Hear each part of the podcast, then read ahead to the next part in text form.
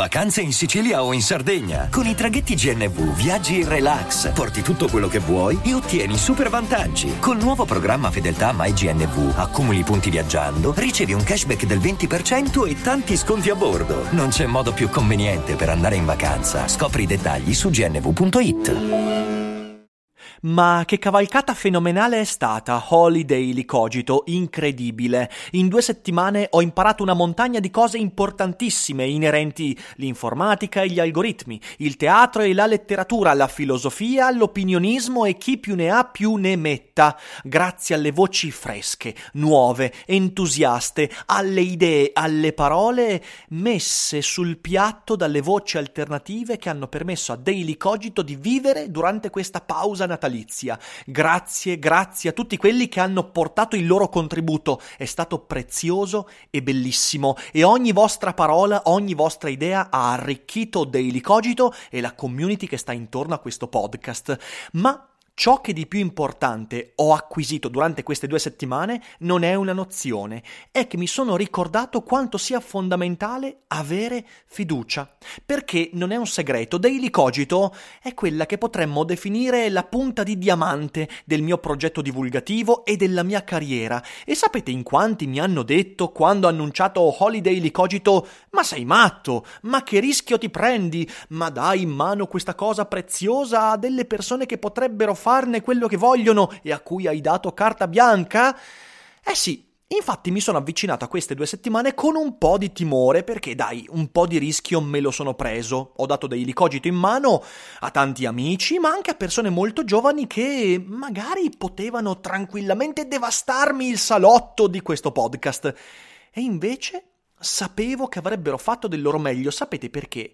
Perché so che queste persone, che siano amici con una nomea già rinomata, oppure persone che stanno costruendosi un po' di visibilità e credibilità, guardavano a questo progetto come una grande opportunità e hanno dato il loro meglio. E io sapevo che l'avrebbero fatto e ho avuto fiducia e grazie a quella fiducia non solo Daily Cogito è sopravvissuto alla pausa natalizia ed è stato importante, ma è stato anche arricchito, impreziosito dalla loro voce e da queste idee bellissime. Quindi grazie, grazie, grazie. Spero che per voi Holiday Cogito sia stato importante, interessante e divertente almeno la metà di quanto lo è stato per me. Ma adesso bando alle ciance, tocca a Gio Pizzi, non potevo che concludere questa doppia settimana con il cavallo pazzo Gio Pizzi, che ci parlerà di... Vabbè, scopritelo perché sarà divertente, interessante come sempre e domani torneremo con Daily Cogito, così come l'avete sempre conosciuto, ma grazie a tutti quelli che hanno reso possibile Holiday di Cogito, è stato meraviglioso. Buon ascolto, buona domenica e non dimenticate che non è tutto noia ciò che pensa. Daily Cogito, il podcast di Rick Dufer ogni mattina alle 7. L'unica dipendenza che ti rende indipendente.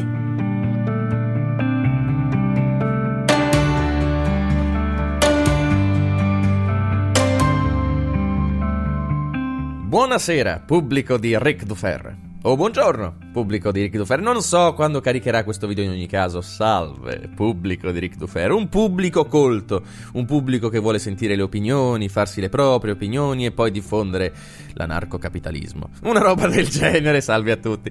Allora, a quanto pare io sono l'ultimo di questa carrellata natalizia di persone che spiegano. Tutti quanti hanno spiegato, avranno spiegato un sacco di cose. Cioè il maestro Mercadini, ci sarà sicuramente Wesa che avrà fatto il suo inesorabile argomento su Umberto Eco, avranno parlato tante persone, si sono dette, beh, siccome abbiamo parlato di cose importanti, siccome abbiamo detto delle cose intelligenti, a questo punto il finale lo facciamo fare a un pirna, no? Così si ride un po', si, si scherza un po', un po' come alla fine delle, della giornata di rappresentazione ad Atene del teatro, si metteva la, la tragedia satirica, in questo modo la gente tornava a casa contenta e non si ammazzavano, perché fosse illegale ad Atene eh, mandare la gente a casa triste, quindi assumo questo ruolo in maniera molto, molto spassosa. Parliamo di una cosa divertente. Ora, Qual è la cosa divertente di cui voglio parlarvi oggi? La responsabilità. Oddio, la responsabilità. la responsabilità legata a YouTube. Ora mi rendo conto, quando parliamo di YouTube, spesso e volentieri non associamo esattamente il termine responsabilità. Quando diciamo youtuber ci vengono in mente, non lo so, un ragazzino di 12 anni che bestemmia perché ha perso un punto nel nuovo videogioco, che ne so, FIFA 2210, che è uguale a FIFA 2209, sono sempre uguali. Però o sì, o per esempio, non lo so, ci vengono in mente un vecchio youtuber che aveva, per esempio, non lo so, ehm, eh, frodato migliaia di utenti facendogli installare una specie di virus che dis- disabilitava AdBlock per fare più visualizzazioni, ehm, robe così, non è esattamente il massimo, me ne rendo conto.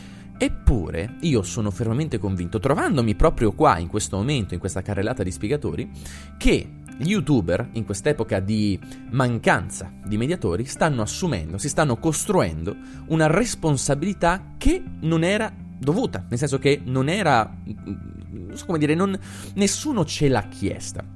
Ora, cosa intendiamo con responsabilità? Responsabilità intesa come pensiero critico, responsabilità intesa come voglia, se dobbiamo spiegare qualcosa, basandoci sui fatti, basandoci su come stanno realmente le cose, aperti al cambiamento, all'errore, ovviamente chi più, chi meno, e soprattutto con la sana intenzione di non riempire proprio di merda YouTube.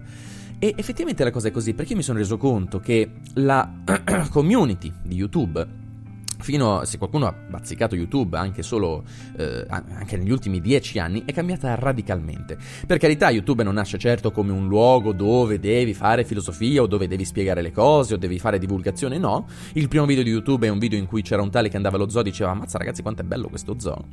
Ma invece la community è radicalmente cambiata, nel senso che ci sono molte più persone che fanno per esempio appunto divulgazione, divulgazione scientifica, astrologica, astronomica, astro qui, astro là, ci sono un sacco di persone che spiegano storie, questo ovviamente non soltanto a livello nazionale, a livello internazionale, pensiamo a Vsauce o a Veritasium o a uh, History Buffs, ci sono un sacco di canali che appunto si, si prodigano nello spiegare le cose, il tutto appunto mantenendo questa responsabilità, nel senso che non devi dire le balle alla gente. Ora, questo io lo trovo come un... Uh, lo trovo estremamente confortante, soprattutto per me è, un, è una... non so come dire, mi dà una grande speranza per il futuro, perché questa società, per poter eh, appunto calcare il meme del viviamo in una società, è una società che appunto, anche se abbiamo avuto la mediazione della televisione, nel senso che ci sono stati vari editori che controllavano appunto un, uno show, un, un dibattito che comunque alla fine ci hanno cresciuti in un ambiente in cui diciamo il pensiero critico e l'analisi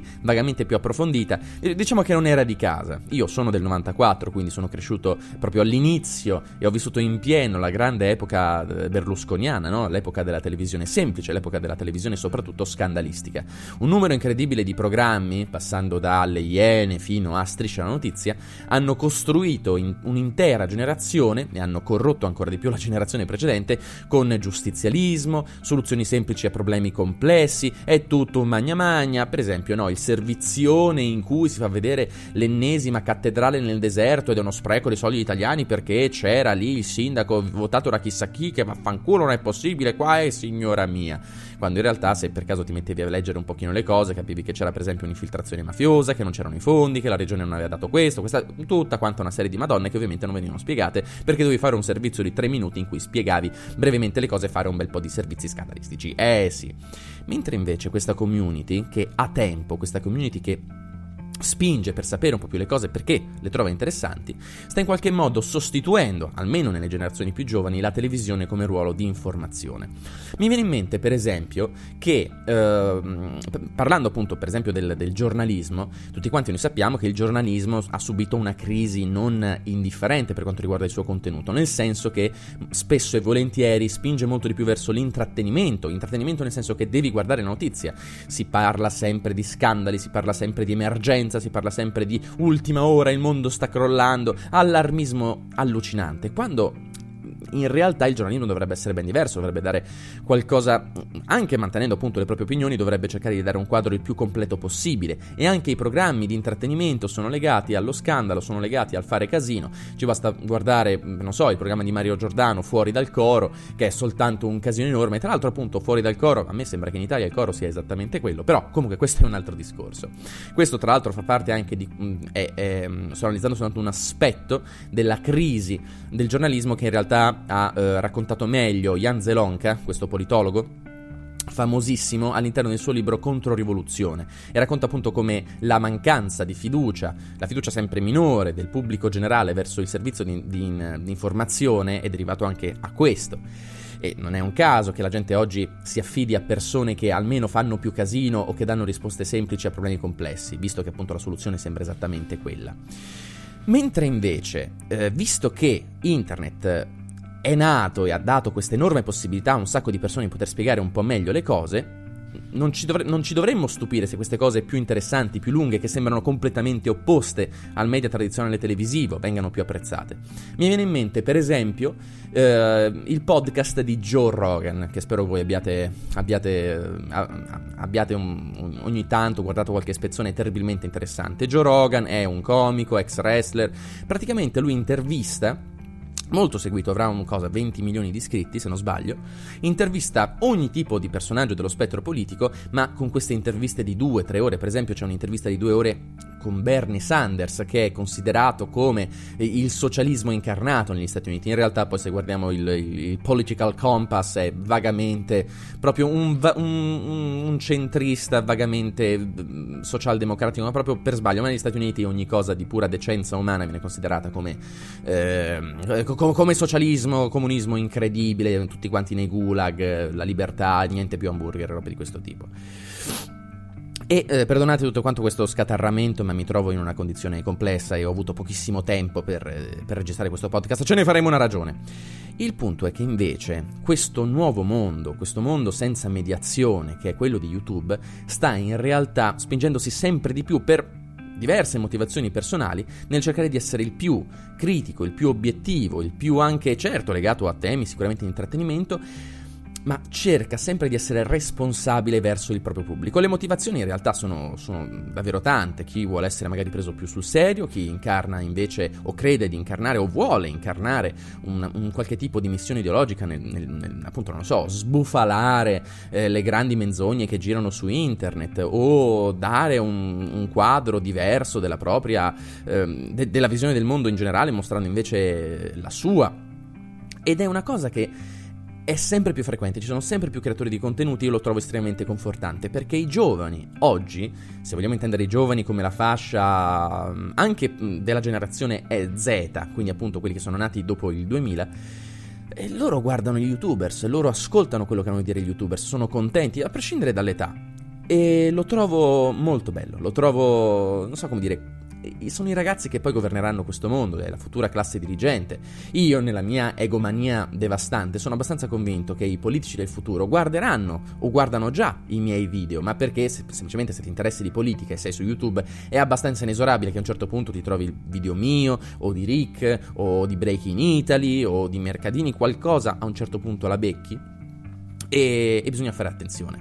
Bisogna fare attenzione soprattutto poi a, livello personale. Io, per esempio, non faccio un tipo di divulgazione estremamente specifico, quello che faccio è infotainment, racconto di politica attualità, con qualche incursione nella storia, eh, soprattutto, in realtà soprattutto nella storia militare, come per esempio appunto il conflitto in Jugoslavia, adesso sto preparando un video, figuratevi, sul conflitto in Palestina, quindi sarà uno spasso gigantesco, ma anche lì non è tanto una questione di ehm, portare avanti il, la propria ideologia, plasmare i giovani, corrompere i giovani, come Socrate, no, è un discorso di responsabilità per quanto riguarda il proprio ruolo, o meglio il ruolo che ci siamo dati. Per esempio, il mio è un ruolo principalmente satirico, se vogliamo. Eh, purtroppo io mi trovo in una situazione abbastanza complessa perché ehm, al contrario della divulgazione, al contrario appunto di tutti quanti, credo tutti quanti i grandi professoroni pagati da Soros che hanno parlato prima di me, ehm, Nessuno ha dato una vera definizione di quello che posso fare, ossia della definizione di satira. Perché in realtà la satira, eh, nessuno ha mai dato una vera definizione. Sì, c'è una definizione enciclopedica, ma in realtà la satira si basa unicamente sulla sensibilità e sull'esperienza di vita del, dell'uomo di satira eh, che la porta avanti.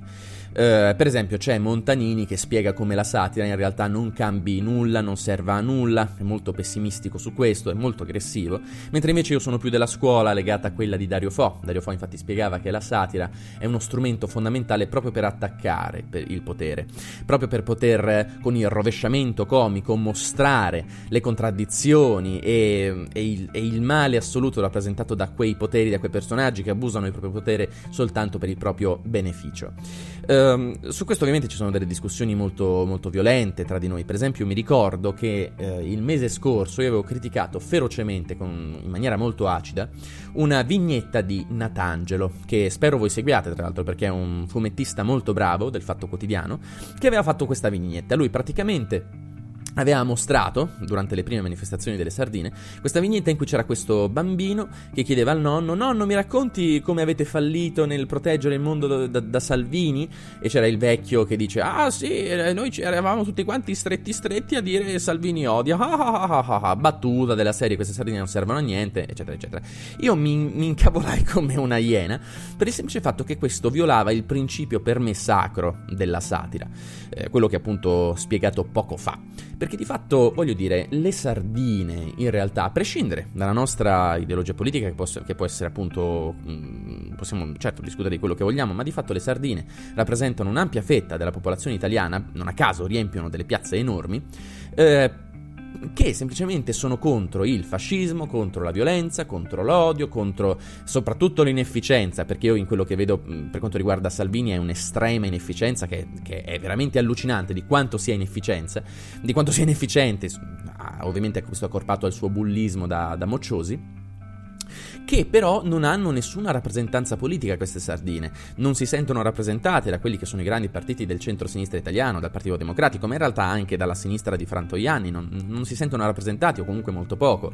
E c'è un motivo se queste persone si riuniscono in piazza senza, eh, rigorosamente senza simboli, se lo dico, no ragazzi, niente simboli proprio perché non si sentono rappresentate e questo io credo che dovrebbe essere un, un ennesimo segnale al Partito Democratico.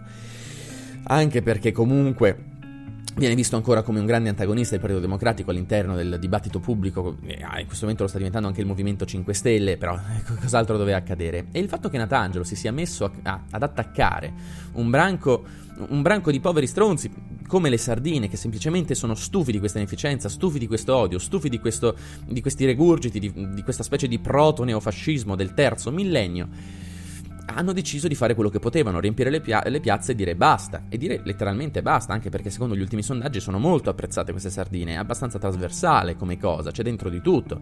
E quindi prendere in giro gente senza rappresentanza, che non sa che cosa fare, che fa quello che può, l'ho trovato indecente. Non è quello il potere da prendere in giro, il potere da prendere in giro non lo so. È Di Maio che dice che siamo fatti al 90% d'acqua e che c'è Ping, il, il presidente cinese Ping, come neanche, non so, come se fossimo in Mulan, oppure il, non so, eh, eh, Renzi che dice dice di avere 10.000 euro in tasca e poi si compra una villa da un milione e mezzo di euro utilizzando la sua fondazione. Ci sono queste le cose divertenti da dire, sono queste le cose divertenti da raccontare. E anche lì è tutto quanto un lega- legato alla mia personalissima visione della, della, satira, in realtà comunque abbastanza diffusa, ma si lega alla mia responsabilità, nel senso che io responsabilmente dico qua, non, devo comunque essere chiaro nella mia eh, opinione politica, devo essere molto chiaro quello, in quello in cui credo, devo attaccare chi credo sia in qualche modo eh, dannoso per questo, per questo paese.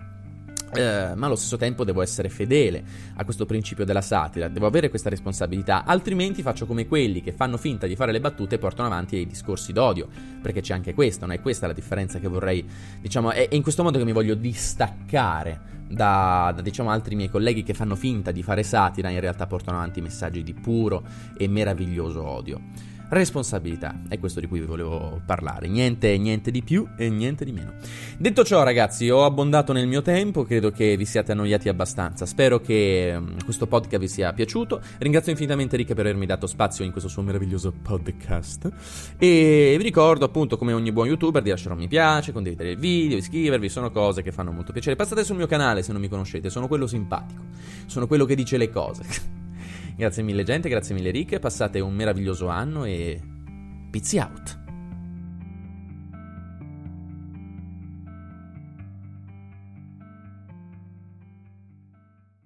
I'm Sandra, and I'm just the professional your small business was looking for. But you didn't hire me because you didn't use LinkedIn jobs. LinkedIn has professionals you can't find anywhere else, including those who aren't actively looking for a new job but might be open to the perfect role, like me. In a given month, over 70% of LinkedIn users don't visit other leading job sites. So if you're not looking on LinkedIn, you'll miss out on great candidates like Sandra. Start hiring professionals like a professional. Post your free job on linkedin.com/people today.